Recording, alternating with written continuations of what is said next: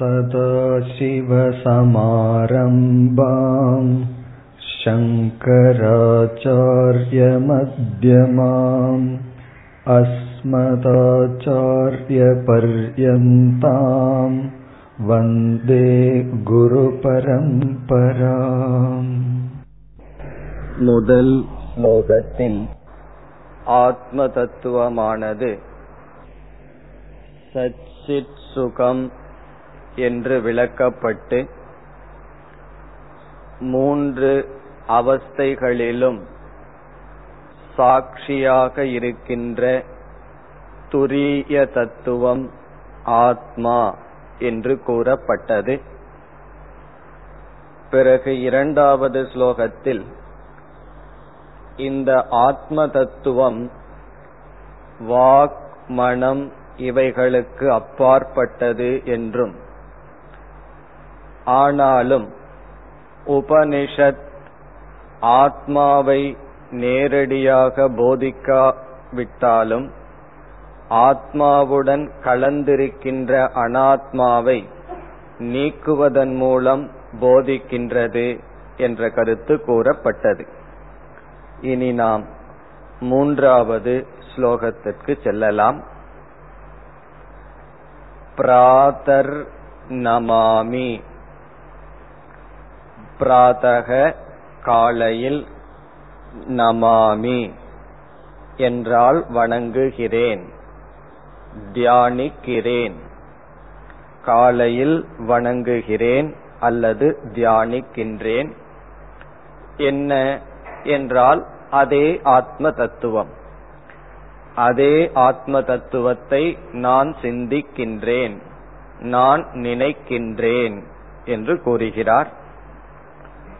இதில் நம்முடைய வாழ்க்கையில் சிந்தனைக்கும் நம்முடைய வாழ்க்கைக்கும் உள்ள தொடர்பு நேரடியாக இல்லாத காரணத்தினால் சிந்திப்பதற்கும் நம்முடைய வாழ்க்கைக்கும் உள்ள சம்பந்தம் தெரியாத காரணத்தினால் பலர் சிந்தனைக்கு முக்கியத்துவம் கொடுப்பதில்லை. காரணம் என்னவென்றால் சூக்மமான சிந்தனையும் அன்றாட என்னுடைய செயலுக்கும் பல படித்துறைகள் இருக்கின்றது. அதை ஒரு தத்துவ ஞானி படிப்படியாக எடுத்து விளக்குகிறார். எதற்கும் எதற்கும் உள்ள படி படிகள் சிந்தனைக்கும் நம்முடைய வாழ்க்கைக்கும் உள்ள படிகள். அவர் கூறுகின்றார் உன்னுடைய சிந்தனை மாறும் பொழுது சிந்தனை என்றால் திங்கிங் உன்னுடைய சிந்தனை மாறும் பொழுது உன்னுடைய நம்பிக்கைகள் மாறும் என்று சொல்கின்றார். சிந்தனையினுடைய மாற்றத்தில் நாம் எதையெல்லாம் நம்புகின்றோமோ அந்த நம்பிக்கையில் மாற்றம் ஏற்படும். பிறகு நம்பிக்கையில் மாற்றம் ஏற்படும் பொழுது எதிர்பார்ப்புகளில் மாற்றம் ஏற்படும் என்று கூறுகிறார். நாம் எதை எதிர்பார்க்கின்றோமோ அந்த எதிர்பார்ப்புகளில் மாற்றம் ஏற்படும். Change of thinking to change of belief change of belief to change of expectation என்று கூறுகிறார். நம்முடைய எதிர்பார்ப்பில் மாற்றம் ஏற்பட்டால் நம்முடைய ஆட்டிடியூட் நம்முடைய பாவனையில் மாற்றம் வரும். எதிர்பார்ப்புகள் மாறும் பொழுது நம்முடைய பாவனைகள் மாறுகிறது. ஒருவரிடம் ஒரு விதமான எதிர்பார்ப்புடன் இருக்கின்றேன். அந்த எதிர்பார்ப்பு மாறினால் அவரிடம் என்னுடைய பாவனையும் மாறும்.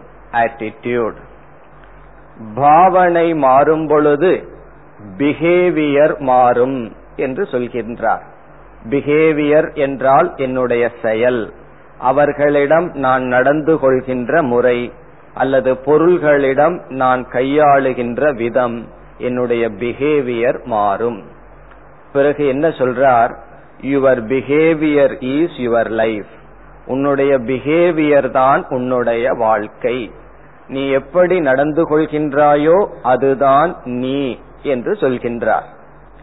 ஆகவே சிந்தனையில் வரும் மாற்றம் நம்பிக்கையாக மாறி நம்பிக்கையில் வரும் மாற்றம் எதிர்பார்ப்புகளில் மாற்றத்தை உண்டு பண்ணி எதிர்பார்ப்புகளில் வரும் மாற்றம் ஆட்டிடியூட் பாவனையில் மாற்றத்தை உருவாக்கி பாவனையில் வருகின்ற மாற்றம் செயலாக மாறுகின்றது.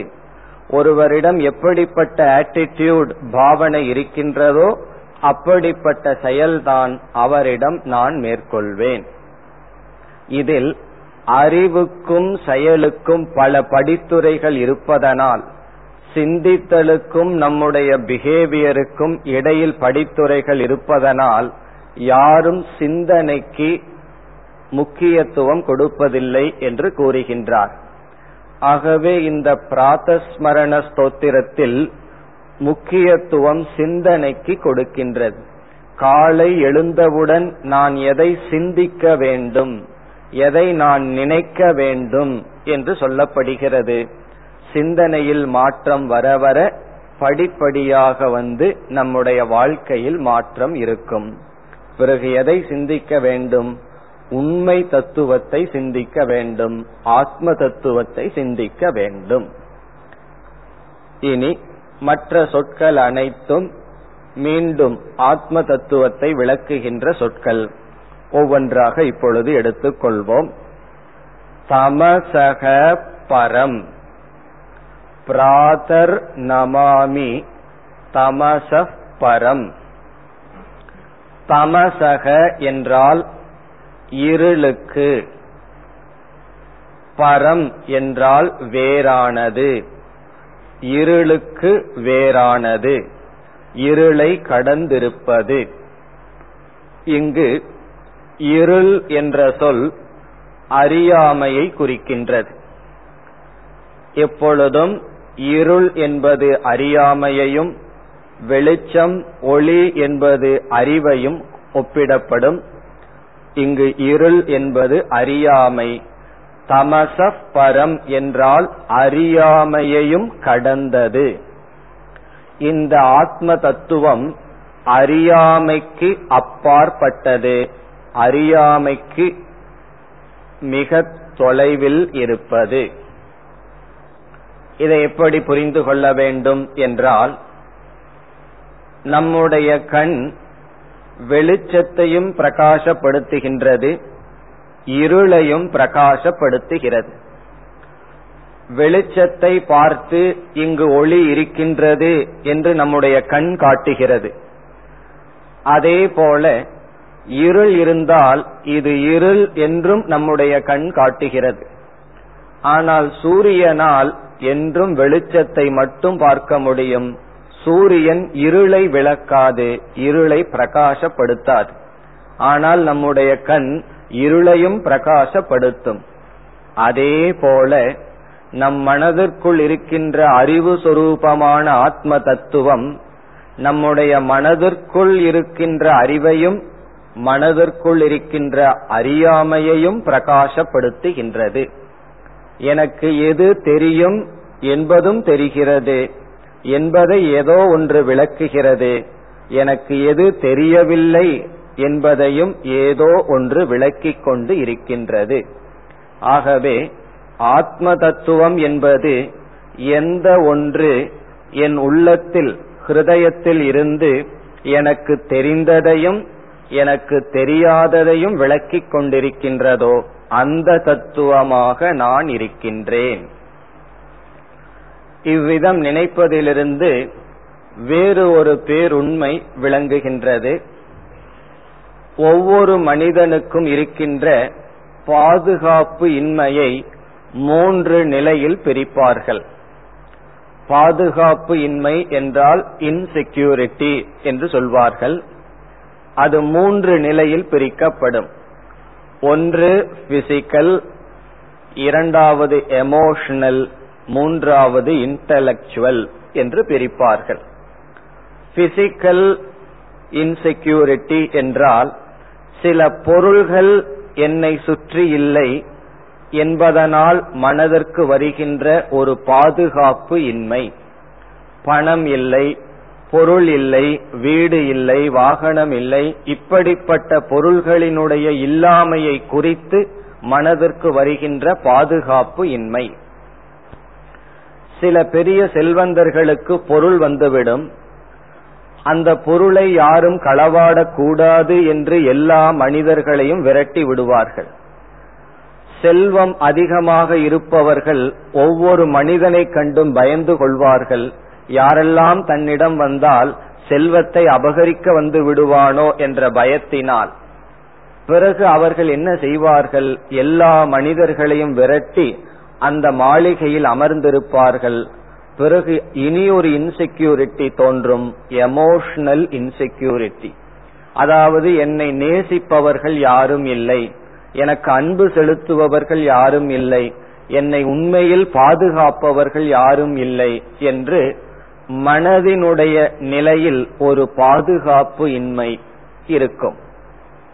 பிறகு இன்டலெக்சுவல் இன்செக்யூரிட்டி என்றால் அறிவில் ஒரு பாதுகாப்பு இன்மை.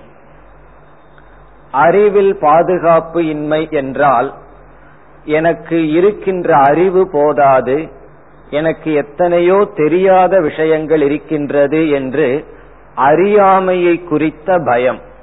அறியாமையினால் ஒரு பயம் அறியாமையினால் பாதுகாப்பு இன்மையை உணர்தல். அது இன்டலக்சுவல் இன்செக்யூரிட்டி என்று சொல்வது. ஃபியர் ஆஃப் அன்னோன் என்று சொல்வார்கள்.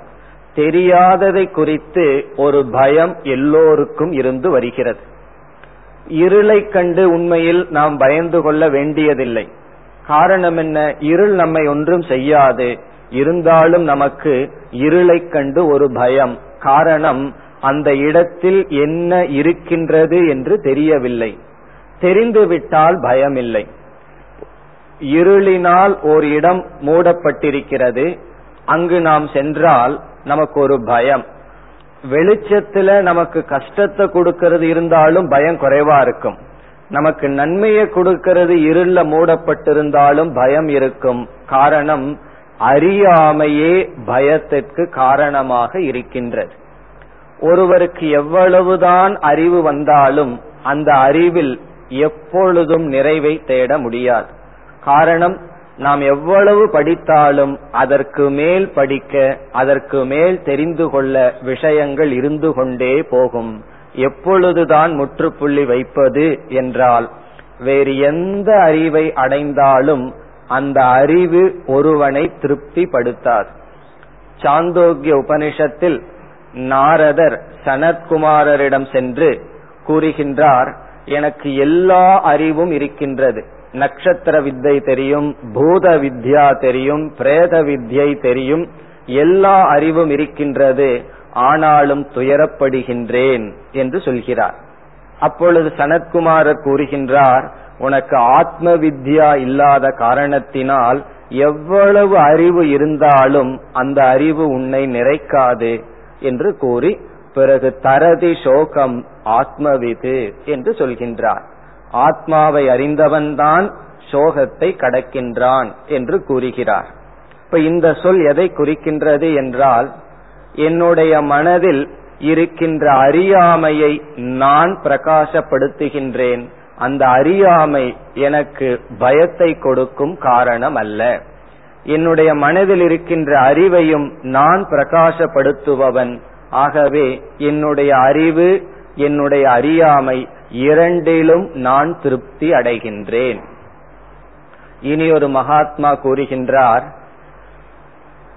எனக்கு எவ்வளவோ அறியாமை இருக்கின்றது அதனால் நான் அதிக மகிழ்ச்சி அடைகின்றேன். காரணம் அவ்வளவு அறியாமை இருந்த காரணத்தினால்தான் எனக்கு இந்த அறிவு வந்துள்ளது என்று சொல்கின்றார். நமக்கு எவ்வளவோ விஷயம் தெரியாத காரணத்தினால்தான் இப்பொழுது என்ன அறிவை அடைந்துள்ளோமோ அந்த அறிவை அடைந்துள்ளோம். வேறு விஷயத்தை தெரிய முயற்சி செய்திருந்தால் இப்பொழுது இருக்கின்ற அறிவை அடைய முயற்சி செய்திருக்க மாட்டோம். ஆகவே எனக்கு இப்பொழுது என்ன அறிவு இருக்கின்றதோ அந்த அறிவு எதனால் வந்தது? எத்தனையோ அறிவு எனக்கு இல்லை. அதனுடைய விளைவு ஆகவே என்னுடைய அறியாமை என்னுடைய நண்பன் என்று சொல்கின்றார்.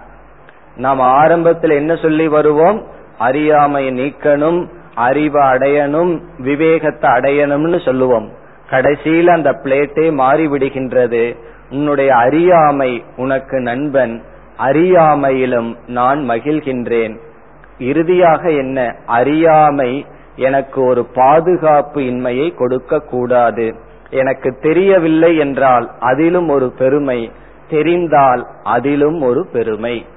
இந்த மனநிலை எப்பொழுது வரும் என்றால் இந்த வரியை உணரும் பொழுது வரும். தமச பரம். அது இருளுக்கும் கடந்தது அஜானத்துக்கும் கடந்தது. எது? ஆத்ம தத்துவம். ஆத்ம தத்துவமானது அறியாமைக்கும் அப்பாற்பட்டு இருக்கின்றது. இதனுடைய அர்த்தம் என்ன? அறிவளவில் நான் தெரிந்ததிலும் தெரியாததிலும் நிறைவடைகின்றேன். எனக்கு தெரிஞ்சதுல சந்தோஷம் தெரியாததிலும் சந்தோஷம். சில பேருக்கு குறிப்பா சாஸ்திரம் படித்து வருபவர்களுக்கு அல்லது ஆசிரியர்களுக்கு போதனை செய்பவர்களுக்கு ஒன்று தெரியவில்லை என்றால் அவமானமாக நினைக்க தோன்றும். உண்மையில் ஒருவர் ஒரு கேள்வி நம்மிடம் கேட்கின்றார். எனக்கு தெரியவில்லை என்று சொல்வதில் மனதிற்குள் பெருமை அடைய வேண்டும். அது தெரியாத காரணத்தினால்தான் எதை நான் தெரிந்து கொள்ள வேண்டுமோ அதை தெரிந்துள்ளேன் என்று உணர வேண்டும். ஆகவே அறியாமை நமக்கு பயத்தை கொடுக்கும் காரணம் அல்ல காரணம் என்ன? அந்த அறியாமையையே நான் தான் விளக்குகின்றேன். அந்த அறியாமையை நான் பிரகாசப்படுத்துகின்றேன். அதுதான் இந்த சொல்லினுடைய சாரம். தமச பரம் இந்த ஆத்ம தத்துவமான நான் என்னுடைய அறியாமையை பிரகாசப்படுத்துகின்றேன். அறியாமையை கடந்திருக்கின்றது. பிறகு அடுத்த சொல் அர்க்கவர்ணம். அர்க்கக என்றால் சூரியன் அர்க்கவர்ணம் என்றால் சூரியனை போன்ற ஞான சொரூபம் இந்த இடத்துல என்ன சொல்கின்றார்? சூரியனை போல ஞான சொரூபம் என்றால் நான் சைத்தன்ய சொரூபம் நான் அறிவு சொரூபம் நானே அறிவாக இருக்கின்றேன். நான் அறியப்படும் பொருள் அல்ல நான் அறிபவனும் அல்ல அறிய உதவும் கருவியும் அல்ல நானே அறிவாக இருக்கின்றேன் அறிவு ரூபமாக நானே இருக்கின்றேன். அர்க்க வர்ணம் என்றால் அறிவு சொரூபமாக நான் இருக்கின்றேன். அறிவு சொரூபமாக இருக்கின்ற நான் மனதிற்குள் இருக்கின்ற அறிவையும் மனதிற்குள் இருக்கின்ற அஜானத்தையும் அறியாமையையும் விளக்கிக் கொண்டு வருகின்றேன். இப்ப இந்த மாதிரி சொற்கள் எல்லாம் மேலோட்டமாக படித்து சென்றால் நம்முடைய வாழ்க்கையை அது தாக்காது. ஆனால் இந்த சொல்லை நம் மயமாக்கினால் ஒவ்வொரு சூழ்நிலையிலும் ஒவ்வொரு பாதுகாப்பு இன்மை நமக்கு வெளிப்படும். பொருளில்லை என்ற பாதுகாப்பு இன்மை நம்மை நேசிக்கவில்லை என்ற பாதுகாப்பு இன்மை என்னை மற்றவர்கள் ஒன்றும் தெரியாதவன் என்று சொல்லிவிட்டார்கள் என்னுடைய அறியாமையை கூறிவிட்டார்கள் என்ற பாதுகாப்பு இன்மை இவைகளெல்லாம் வரும்பொழுது இந்த அறிவு நமக்கு முதலில் வர வேண்டும். இந்த அறிவு இல்லை என்றால் நாம் ஏதோ ஒரு பாதுகாப்பு இன்மையில் தான் வாழ்க்கையை நடத்தி வர வேண்டும். ஆகவே இந்த சொற்கள் விசாரத்திற்காக அல்ல இந்த சொற்களினுடைய அர்த்தத்தை உணர்ந்து தியானத்திற்கான சொற்கள். இந்த மூன்று ஸ்லோகமும் காலையில் மனதினால் தியானிப்பது நம்முடைய நிதித்தியாசனத்திற்கான ஸ்லோகங்கள். ஒவ்வொரு சொற்களையும் இதனுடைய அர்த்தத்தை உணர்ந்து நம்முடைய மனதில் சிந்திக்கத்தக்கது. முதல் வரியில் அறியாமையை கடந்தது அறிவு சொரூபம். இனி அடுத்த சொல் பூர்ணம். பூர்ணம் சனாதன பதம் புருஷோத்தமாக்கியம். ஒவ்வொரு சொல்லும் ஆத்ம தத்துவத்தை விளக்குகின்ற சொற்கள் இப்பொழுது எடுத்துக்கொண்ட சொல் பூர்ணம். பூர்ணம் என்றால் நிறைவானது. லிமிட்லெஸ் நிறைவானது இன்பினிட்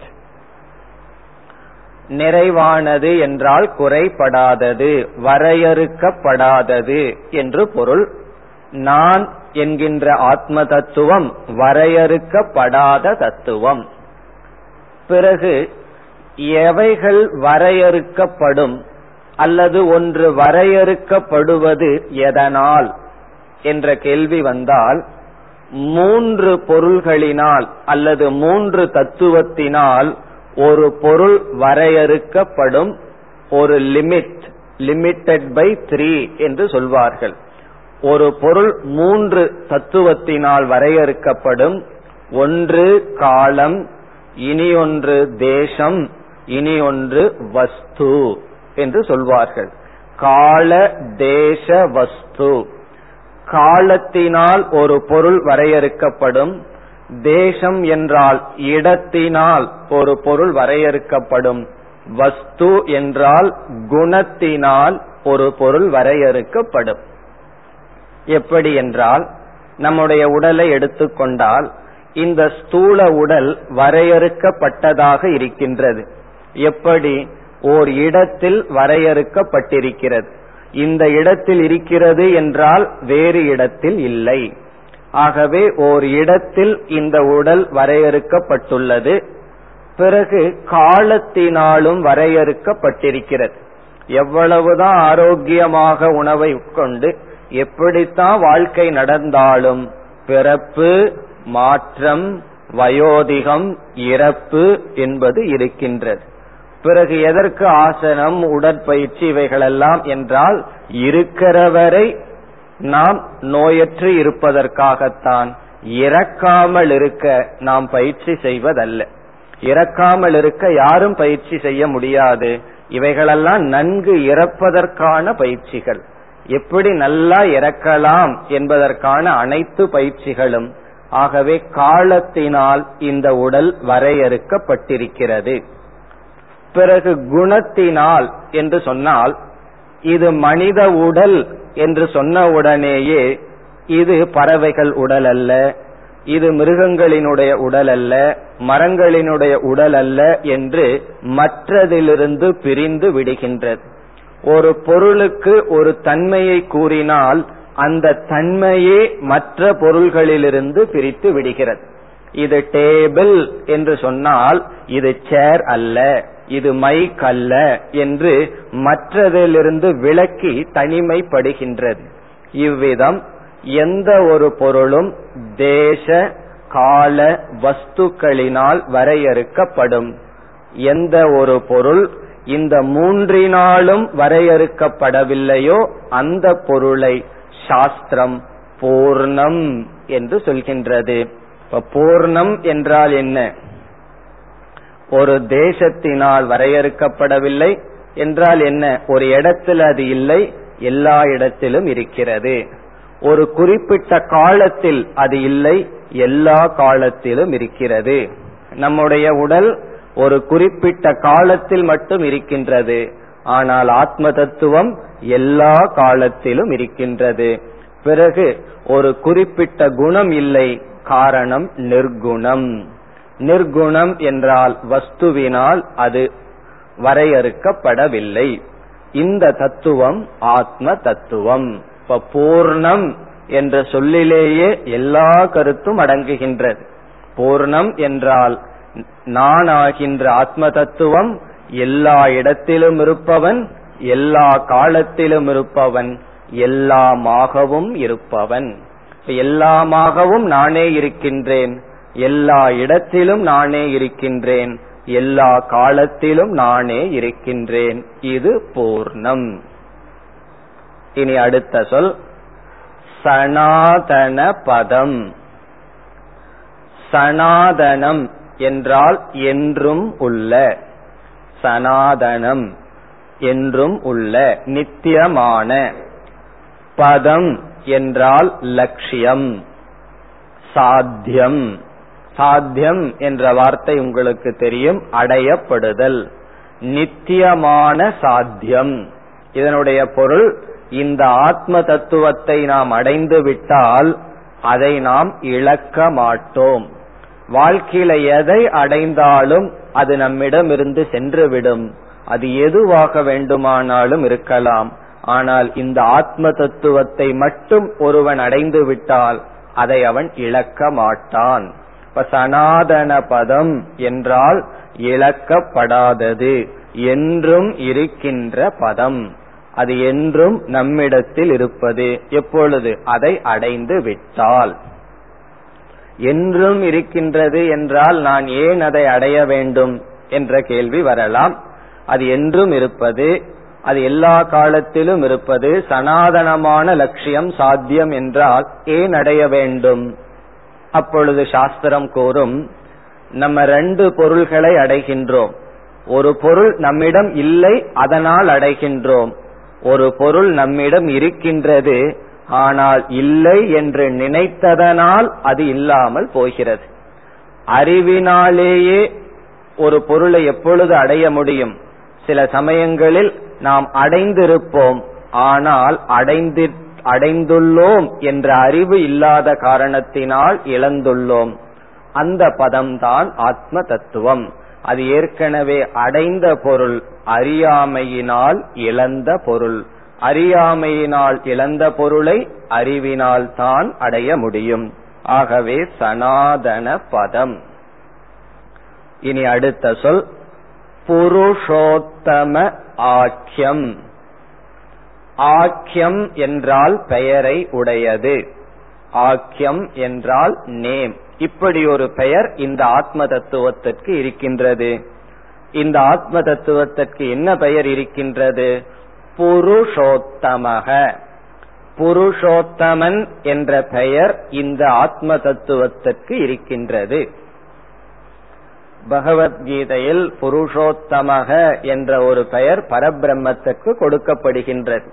அதன் அடிப்படையில் இங்கு சங்கரர் எழுதுகின்றார் புருஷோத்தமாக்கியம். புருஷோத்தமன் என்ற பெயரை இந்த ஆத்ம தத்துவம் பெற்றுள்ளது. எப்படி புருஷோத்தமன் என்ற பெயரை ஆத்ம தத்துவம் பெற்றுள்ளது என்றால் பகவத்கீதையில் அந்த இடத்தில் இந்த உலகத்தில் இருக்கின்ற அனைத்தும் மூன்றாக பிரிக்கப்படுகின்றது. நாம் பார்த்து அனுபவிக்கின்ற நம்முடைய கண்களுக்கு விளங்குகின்ற இந்த உலகத்தை காரிய புருஷன் என்று அழைக்கப்படுகிறது. காரிய புருஷன் என்றால் இந்த உலகமும் ஈஸ்வர சொரூபம்தான். ஆனால் காரியமாக காரியம்னா ப்ராடக்ட் வெளித்தோற்றத்திற்கு வந்த ஈஸ்வரன் வெளித்தோற்றத்திற்கு வந்த புருஷன். புருஷன் என்ற சொல்லுக்கு இறைவன் தலைவன் மேலானவன் என்று ஒரு பொருள். இப்ப காரிய புருஷன் என்றால் இந்த உலகம் அனைத்தும் ஈஸ்வரனிடமிருந்து வெளிப்பட்ட தத்துவம். பிறகு இவைகளுக்கு காரணமாக இருக்க வேண்டும் ஒரு தத்துவம். அதை மாயா தத்துவம் என்று வேதாந்தத்தில் கூறுகின்றோம். அந்த மாயா தத்துவத்தை கீதையில் பகவான் காரண புருஷக என்று அழைக்கின்றார். காரண புருஷக என்றால் மாயா தத்துவம். காரிய புருஷன் என்றால் இந்த உலகம். இந்த உலகமெல்லாம் ஈஸ்வரன் வெளித்தோற்றத்துக்கு வந்த ஈஸ்வரன். பிறகு இதற்கு காரணமாக இருக்கின்ற மாயை காரண புருஷக. இனி இந்த காரிய காரணத்தை கடந்து மாயை மாயையிலிருந்து வந்த உலகம் இதை கடந்து இதற்கு அதிஷ்டானமாக இருக்கின்ற புருஷனைத்தான் உத்தம புருஷக என்று பகவான் அழைக்கின்றார். இப்போ காரிய புருஷக காரிய புருஷன் காரண புருஷன் உத்தம புருஷன் என்று சொல்கின்றார். இந்த உத்தம புருஷன் என்பதை திருப்பி நாம் போட்டால் புருஷோத்தமக. புருஷோத்தமக என்றால் நிர்குண பிரம்மன். அதிஷ்டானமாக ஆதாரமாக இருக்கின்ற பரம்பொருள் சச்சித் சுகரூபமான சத்தியம் ஞானம் அனந்தம் என்று சொல்கின்ற ரூபமான புருஷன் பரபிரம்மன். இங்கு வந்து ஜீவ பிரம்ம ஐக்கியம் செய்கின்றார். எந்த ஆத்ம தத்துவத்தை நான் நினைக்கின்றேனோ அந்த ஆத்ம தத்துவம் என்னுடைய உடலுக்கு மட்டும் ஆதாரம் அல்ல அகில பிரபஞ்சத்திற்கும் பிரபஞ்சத்துக்கு காரணமாக இருக்கின்ற மாயைக்கும் ஆதாரமாக இருக்கின்ற தத்துவம். இனி அடுத்த பகுதிக்கு வருகின்றோம். எஸ்மின் எஸ்மின் என்றால் எந்த ஆத்ம தத்துவத்திடத்தில் எதனிடத்தில் என்று பொருள். எதனிடத்தில் என்றால் எந்த ஆத்ம தத்துவத்திடத்தில் எந்த ஆத்மாவிடத்தில் இதம் ஜெகது அசேஷம். இதம் என்றால் இந்த இதம் இந்த. இந்த ஏன் சொல்றார்? நம் கண்முன் இருக்கின்ற இந்த ஜெகத்து ஜெகத் என்றால் உலகம். கண்முன் இருக்கின்ற இந்த உலகம் இப்படி சொல்லும் பொழுது இந்த உலகத்துல மீதி ஏதாவது வச்சிட்டு சொல்றமா என்றால் இல்லை அனைத்து உலகம் என்று சொல்ல அடுத்த சொல் அசேஷம். அசேஷம் என்ற சொல் ஜெகத் என்ற சொல்லுக்கு அடைமொழி மீதி இல்லாத உலகம். சேஷம்னா மீதி என்று பொருள். அசேஷம்னா மீதி இல்லாமல் மீதி இல்லாமல் என்றால் அனைத்தும் என்று பொருள். இப்ப அசேஷம் இதம் ஜெகத்து. இந்த அனைத்து படைப்பும் இங்க ஜெகத்துன்னு சொன்னா படைப்பு. இந்த அனைத்து படைப்பும் எஸ்மின் எந்த பிறகு ஆத்ம தத்துவத்துக்கு இனி ஒரு பெயர் இங்கு கொடுக்கின்றார். அசேஷமூர்த்தி என்பது ஆத்ம தத்துவத்திற்கு இங்கு கொடுக்கின்ற பெயர். பொதுவாக மூர்த்தி என்ற சொல்லுக்கு பொருள் உருவம் என்று பொருள். மூர்த்தம் அல்லது மூர்த்தி என்றால் ஃபார்ம் உருவம் என்பது பொருள். ஆனால் இந்த இடத்தில் மூர்த்தி மூர்த்தௌ என்ற சொல்லுக்கு சொரூபம் தன்மை நேச்சர் என்பது பொருள். அசேஷ மூர்த்தௌ என்றால் பூர்ணமான சொரூபமாக இருக்கின்ற ஆத்ம தத்துவத்தில் என்று பொருள். அசேஷம்ங்கிறது இந்த இடத்தில் பூர்ணம் என்று பொருள். முழுமை பொருந்திய முழுமை பொருந்திய சொரூபமான ஆத்ம தத்துவத்தினிடத்தில் இப்படிப்பட்ட ஆத்ம தத்துவத்தினிடத்தில் இந்த அகிலம் இந்த முழு உலகமும் என்ன ஆயிருக்கின்றது? என்ன இந்த உலகம் ஆத்ம தத்துவத்திடத்தில் உலகம் எப்படி இருக்கின்றது என்று கூறப் போகின்றார் கடைசி வரியில். இப்ப மூன்றாவது வரியை பார்த்தால் இந்த இரண்டு வரியும் சேர்ந்து படிக்க வேண்டும். எஸ்மின் அசேஷமூர்த்தௌ எந்த பூர்ண ரூபமான முழுமை பெற்ற ஆத்மாவிடத்தில் இந்த அனைத்து உலகமும் பிறகு நான்காவது வரைக்கு வந்தால் கடைசி பகுதியை பார்ப்போம். பிரதிபாசிதம். கடைசி வரி கடைசி சொல். பிரதிபாசிதம். பிரதிபாசிதம் என்றால் தோன்றிக்கொண்டு இருக்கின்றதோ. தோன்றுதல். வெறும் தோற்றத்துக்கு பேரு பிரதிபாசக. அப்பியரன்ஸ் என்று பொருள். பிரதிபாசிதம் என்றால் வெறும் தோற்றம். தோன்றிக்கொண்டு இருக்கின்றதோ. வேறொரு சொல் ஏற்றி வைக்கப்பட்டுள்ளதோ. ஆங்கிலத்தில் சொன்னா சூப்பர் இம்போஸ்ட் அதில் ஏற்றி வைக்கப்பட்டுள்ளது.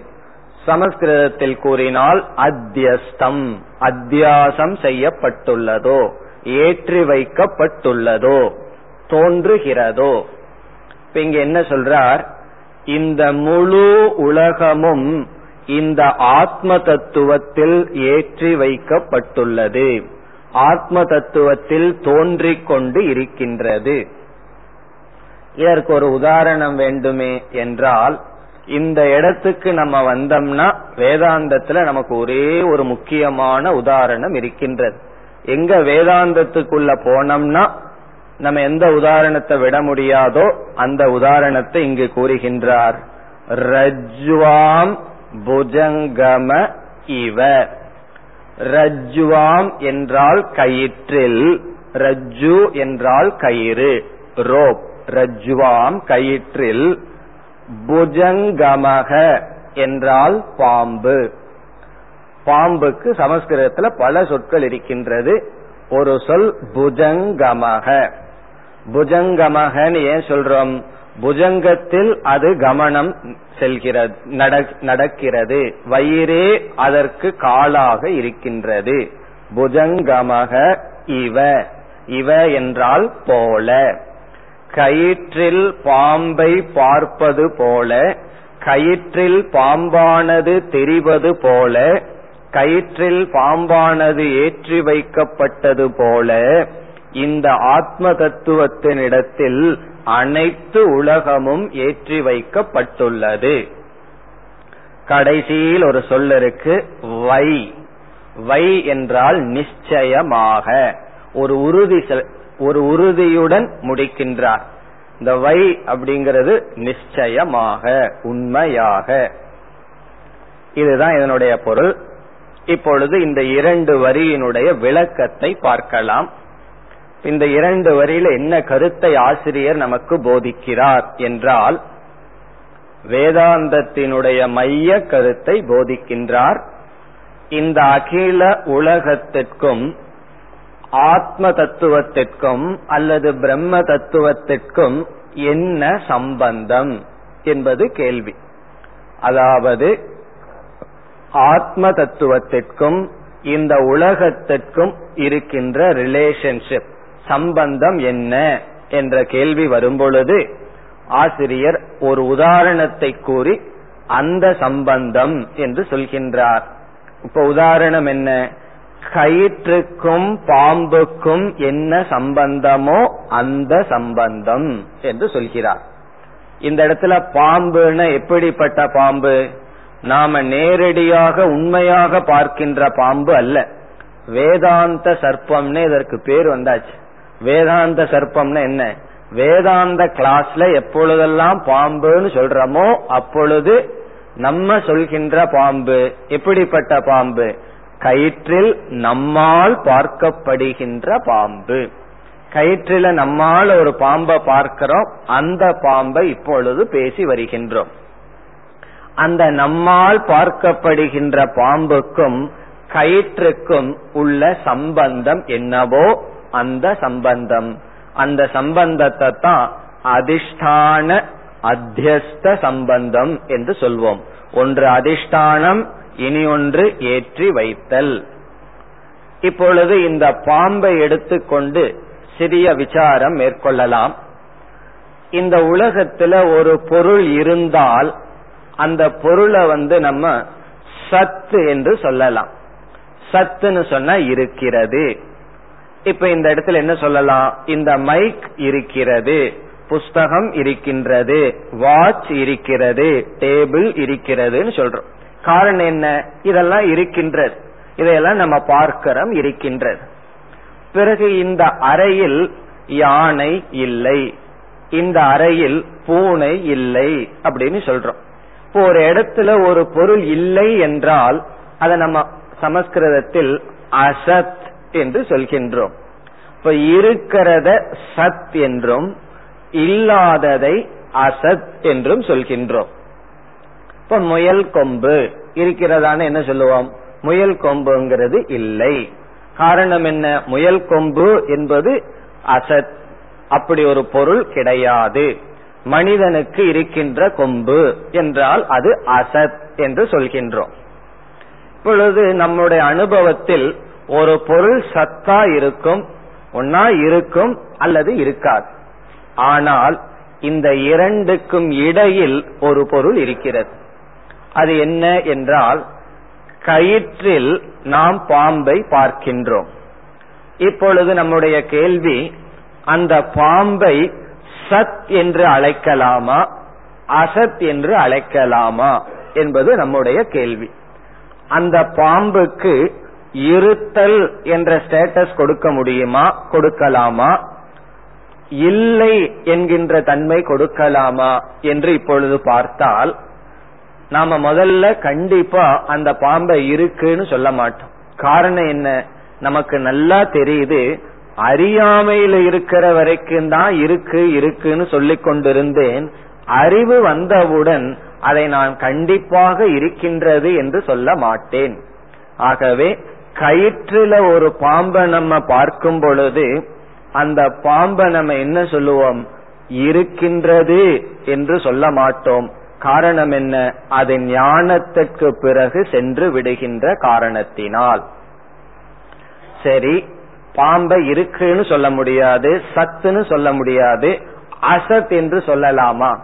என்றால் பாம்பை இல்லை அசத் என்று சொல்லவும் முடியாது. காரணம் அந்த இடத்துல பாம்பு தெரிந்தது தெரிந்து கொண்டு இருக்கின்றது.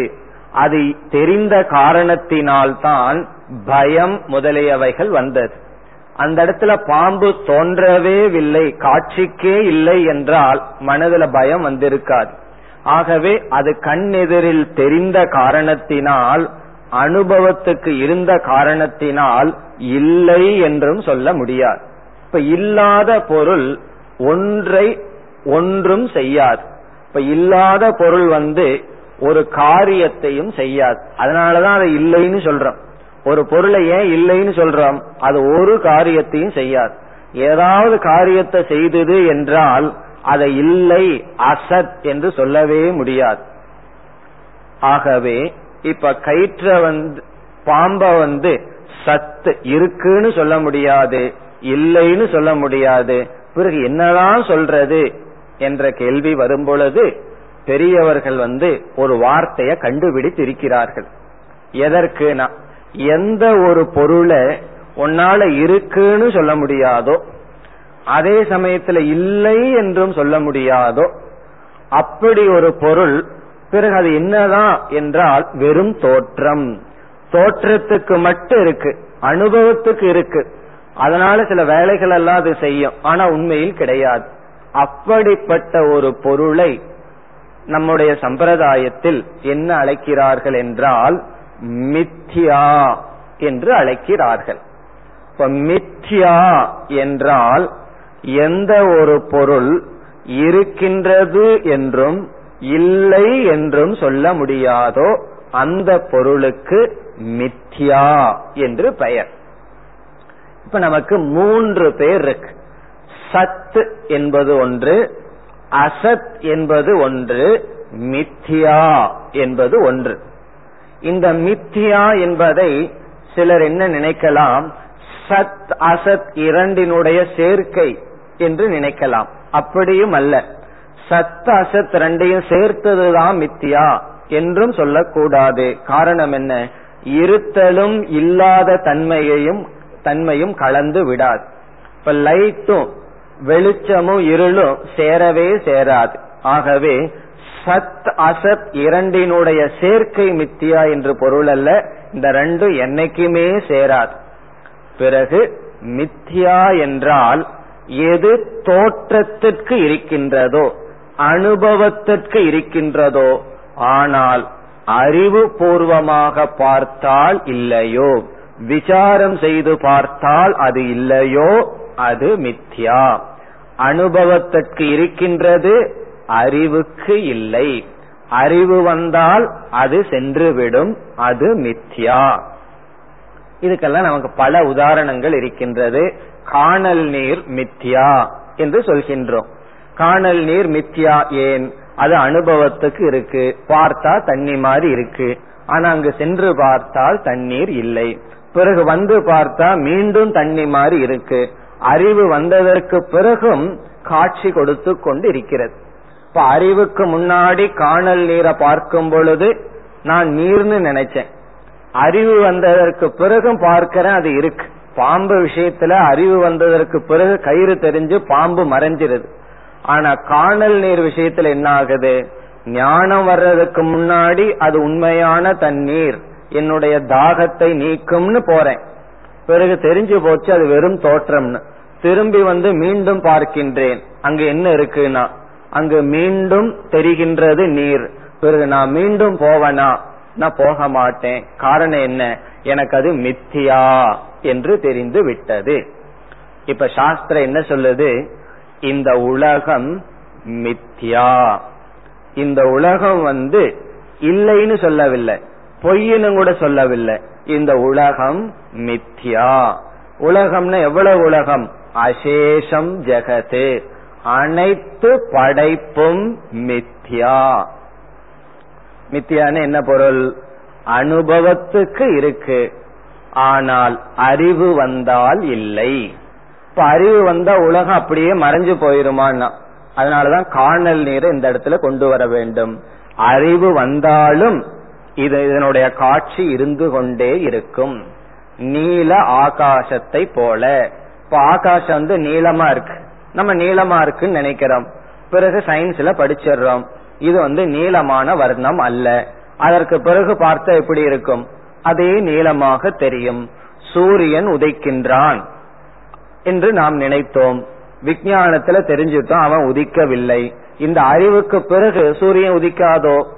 உதயத்தை பார்க்க முடியாதா? என்றால் பார்க்க முடியும். ஆனா எப்படி பார்ப்போம். இது பொய் இது வெறும் தோற்றம் என்று பார்ப்போம். ஆகவே பிரம்மத்திற்கும் ஆத்ம தத்துவத்திற்கும் உலகத்திற்கும் உள்ள தொடர்பு இந்த உலகம் ஆத்ம தத்துவத்தின் மீது ஏற்றி வைக்கப்பட்டுள்ளது. இந்த பிரபஞ்சம் மித்யா வெறும் தோற்றம். அறிவு இல்லாத போது அழகாக இருப்பது உலகம். அறிவு வந்தால் பிறகு என்ன? இது வெறும் தோற்றம் இது இல்லை. இந்த அறிவுடன் முடிக்கின்றார். இப்பொழுது நமக்கு இந்த அறிவினால் என்ன பலன் என்று பார்ப்போம். எந்த அறிவினால்? இந்த ஜெகத்தானது மித்யா ஆத்ம தத்துவமானது சத்தியம் என்ற ஒரு அறிவினால் என்ன பிரயோஜனம் என்று பார்த்தால் நம்முடைய வாழ்க்கையே இரண்டாக பிரிக்கப்படுகின்றது. ஒன்று பிரவருத்தி இனி ஒன்று நிவிருத்தி பிரவருத்தினா ஒன்றை நாடி நாம் செல்கின்றோம். நிவிருத்தி என்றால் ஒன்றிலிருந்து செல்கின்றோம். ஒன்னை நாடி செல்வதற்கு பிரவருத்தி ஒன்றிலிருந்து விலகி செல்வதற்கு நிவிருத்தி என்று சொல்லப்படுகிறது.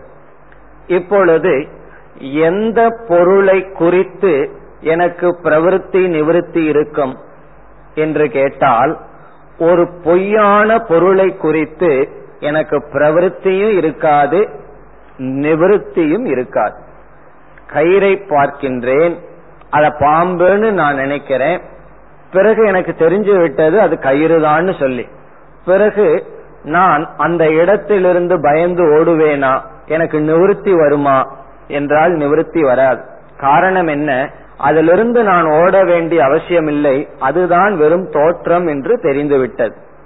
காணல் நீரை பார்த்து அது காணல் நீர் என்ற அறிவு வந்தவுடன் காணல் நீரை குறித்து எனக்கு பிரவிற்த்தி வருமா? பிரவிற்த்தினா அதை அதை நோக்கி ஓடுவேனா என்றால் அதுவும் கிடையாது. ஆகவே பிரவிற்த்தி நிவிருத்தி என்பது எந்த இடத்தில் வரும் என்றால் எங்கு சத் இருக்கின்றதோ அங்குதான் பிரவருத்தி நிவிருத்தி ரெண்டு இடத்துல பிரவருத்தியும் கிடையாது நிவர்த்தியும் கிடையாது. அசத்தின் இடத்துல பிரவருத்திக்கும் வழி இல்ல நிவர்த்திக்கும் வழி இல்ல. மித்தியா வஸ்துவினிடத்திலும் பிரவருத்திக்கும் வழி இல்ல நிவர்த்திக்கும் வழி இல்ல. அதை நாடியும் போக மாட்டேன் அதிலிருந்தும் ஓட மாட்டேன். பிறகு இந்த மூன்று சொற்களை பார்த்தோம். சத் அசத் மித்யா அதுல எது சத்தா இருக்கோ எது இருப்பதாக நாம் நினைக்கின்றோமோ அதை குறிச்சுத்தான் நம்ம ஓடுவோம். பிறகு அதிலிருந்துதான் நாம் விலகி வருவோம். இப்ப இந்த உலகத்துல நாம் எப்படி வாழ்ந்து வர்றோம்னு சொன்னா சில பொருள்களை நாடி ஓடிக்கொண்டு இருக்கின்றோம் சில பொருள்களிலிருந்து ஓடிக்கொண்டு இருக்கின்றோம். காரணம் என்ன? இந்த உலகம் அசத்துங்கிற கேட்டகரியில இல்ல. இந்த உலகம் சத் என்கின்ற நிலையில் ஸ்டேட்டஸ்ல இருந்து வருகின்றது. எவ்வளவு காலம் இந்த உலகம் சத்தாக நமக்கு தெரிகிறதோ அவ்வளவு காலம் நாம் வேறு வழியின்றி இந்த உலகத்துல சில பொருள்களை நாடி ஓடுவோம் சில பொருள்களை கண்டு விலகி ஓடுவோம். பிறகு எப்பொழுது நாடி ஓடுதல் விலகி ஓடுதல் இந்த ரெண்டு ஓட்டத்தையும் நிறுத்தி அமைதியா இருக்கிற நிலை ஏற்படும் என்றால் சத்தான உலகம் மித்யாவாக எப்பொழுது மாறுகின்றதோ. இப்ப எப்பொழுது இந்த உலகம் மித்யான்னு மாறி விடுகிறதோ அப்பொழுது எதையும் அடைந்து கொள்ள நான் ஓட மாட்டேன் அதே சமயத்தில் எதையும் விட்டு விட்டும் ஓட மாட்டேன் எதை விட்டுட்டு ஓடுறது? காரணம் என்ன? இது இருந்தா தானே விட்டு விட்டு செல்வது. எங்கு ஓடுவது? எங்கு ஓடினாலும் இந்த உலகத்துக்குள்ளதான் ஓடி வர முடியும். ஆகவே மோக்ஷம் என்பதற்கு ஒரு லட்சணம் பிரவருத்தி நிவிருத்தி இல்லாத நிலை. இது ரொம்ப கன்ஃபியூசிங் ஸ்டேட் பிரவருத்தி இல்ல நிவர்த்தி இல்லைன்னா என்னதான் பண்றது அப்படிங்கிற ஒரு கேள்வி. ஒன்னா எதையாவது நாடி ஓடணும் இல்ல அதிலிருந்து ஓடி ஆகணும். நான் எதையும் நாடி ஓடவில்லை. எதிலிருந்தும் ஓடவில்லை என்றால் பிறகு என்னுடைய வாழ்க்கை எப்படித்தான் ஓடும் என்ற சந்தேகம் வரும் பொழுது பெரியவர்கள் கூறுவார்கள் உன்னுடைய பிராரப்தத்தின்படி ஓடும். ஞானத்துக்கு பிறகு நம்முடைய வாழ்க்கை எப்படி ஓடணும். நம்மளுடைய தலையெழுத்து எப்படி இருக்கோ அப்படி ஓடும்.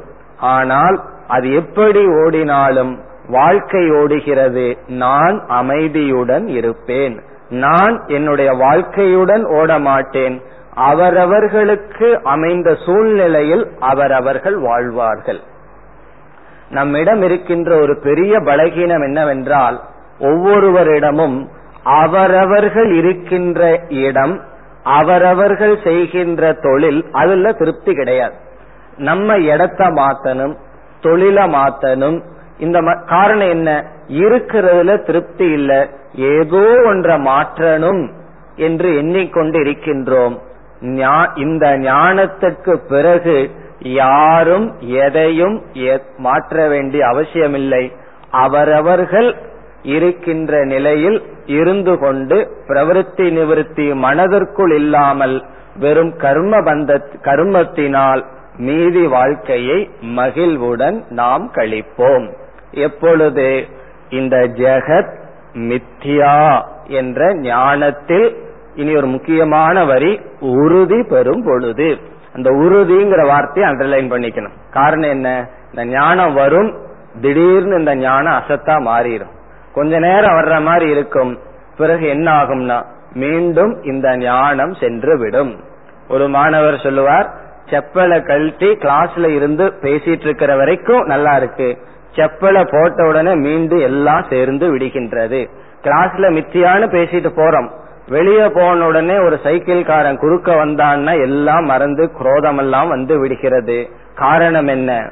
மீண்டும் மீண்டும் தேக அபிமானத்திற்குள் சென்று விடுகின்றோம். அதனால் இங்கு ஆசிரியர் என்ன பண்ணியிருக்கார்? இந்த மூன்று ஸ்லோகங்களை எழுதி சங்கரர் என்ன சொல்றார்? வெறும் மித்யா என்று சொல்லிக்கொண்டு விசாரம் செய்து கொண்டு மட்டும் இருந்தால் போதாது. இதை பார்த்து பழக வேண்டும். எப்பொழுது பார்த்து பழக வேண்டும்? பிராதக காலையில். அதுலயும் ஒரு நுணுக்கம் இருக்கின்றது. அதாவது காலையில ஏன் நினைக்கணும்? காலையில் எழுந்த உடனே சந்தோஷமா தான் இருக்கோம் பேசாம இருந்து. எப்ப நெருக்கடி வருதோ அப்ப மட்டும் நினைத்து கொள்ளலாமே என்ற எண்ணம் நமக்கு தோன்றலாம். கஷ்டம் வரும்போது நினைச்சுக்கலாம். காலையில சந்தோஷமா காஃபி குடிச்சிட்டு இருக்கலாமே. இதையெல்லாம் ஏன் நினைக்கணும் என்று தோன்றலாம். அதற்கு ஒரு பதில். அது யோகாசனத்தினுடைய உதாரணத்துல பார்க்கலாம். ஒருவர் வந்து ரொம்ப நோய்வாய்ப்பட்டிருக்கார். ஹாஸ்பிட்டல்ல படுத்திருக்கார். அவரிடம் போய் உங்க நோய் நீங்கணும்னு சொன்ன யோகாசனம் பண்ணுங்கன்னு சொல்லி யோகாசனம் செய்யுங்கன்னு சொல்லி கையும் காலையும் தலைகீழா நிறுத்தி வச்சா என்ன ஆவார்? அது யோகாசனம் பண்றதுக்கான நேரம் அல்ல. இப்ப யோகாசனம் ஒருத்தர் பண்ணணும்னு சொன்னா ஆரோக்கியமா இருக்கும் பொழுதே அவர் செய்தாக வேண்டும். பிறகு அந்த பயிற்சி நோய் ஏதாவது கிருமிகள் வரும் பொழுது அது பாதுகாப்பை கொடுக்கும். அதே போல இந்த உலகத்துக்குள்ள இறங்குனதற்கு பிறகு இந்த அறிவையெல்லாம் கொண்டு வர்றதுக்கு நேரம் இருக்கார் பிறகு என்ன செய்யணும்? உலகத்திற்குள் இறங்குவதற்கு முன் காலையில எழுந்தவுடனே நம்ம என்ன செய்யறோம்? நம்முடைய அறிவில் இந்த தத்துவத்தை கொண்டு வருகின்றோம். இந்த தத்துவத்தை கொண்டு வந்தவுடனே என்ன ஆகும்? நான் இப்படிப்பட்டவன். இந்த உலகம் வெறும் தோற்றம் மித்தியா. எதை நோக்கியும் நான் செல்ல வேண்டாம். எதிலிருந்தும் நான் விலக வேண்டாம் என்ற அறிவுடன் நம்மை பாதுகாத்து கொண்டு இந்த உலகத்துக்குள்ள வர்றோம். விதவிதமான விவகாரங்களை சந்திக்கின்றோம். பிறகு விவகாரங்களை முடித்து உறங்க போகின்றோம். ஆகவே இந்த ஸ்லோகங்களை எப்ப நினைக்கணும்னா நமக்கு சாதாரணமான மனநிலை இருக்கும் பொழுது நினைச்சு தயார் பண்ணி வைக்கிறோம். பிறகு அதனுடைய விளைவு எந்த சூழ்நிலையில் இந்த அறிவு தேவையோ அந்த சூழ்நிலையில் அறிவு வரும். அறிவினுடைய லட்சணமே எப்ப தேவையோ அப்ப வர்றது அறிவு. தேவையில்லாத சமயத்துல அது வர வேண்டிய அவசியம் இல்லை ஆனா நம்முடைய அனுபவத்தில் எப்படி? எப்ப தேவையோ அப்பத்தான் வராது மீது எல்லா நேரத்திலையும் தெளிவாக இருக்கும் இப்ப தெளிவா இருக்கு. காரணம் என்ன? யாரும் நம்ம டிஸ்டர்ப் பண்ணல. தெளிவாக இருக்கும். பிறகு எப்ப தேவையோ அப்ப வராம இருக்கும். அது மாறினால் அவன் ஜீவன் முக்தன். அவனைத்தான் சாஸ்திர ஜீவன் முக்தன் என்று சொல்கின்றது. இத்துடன் நாம் இந்த காலை வகுப்பை நிறைவு செய்கின்றோம்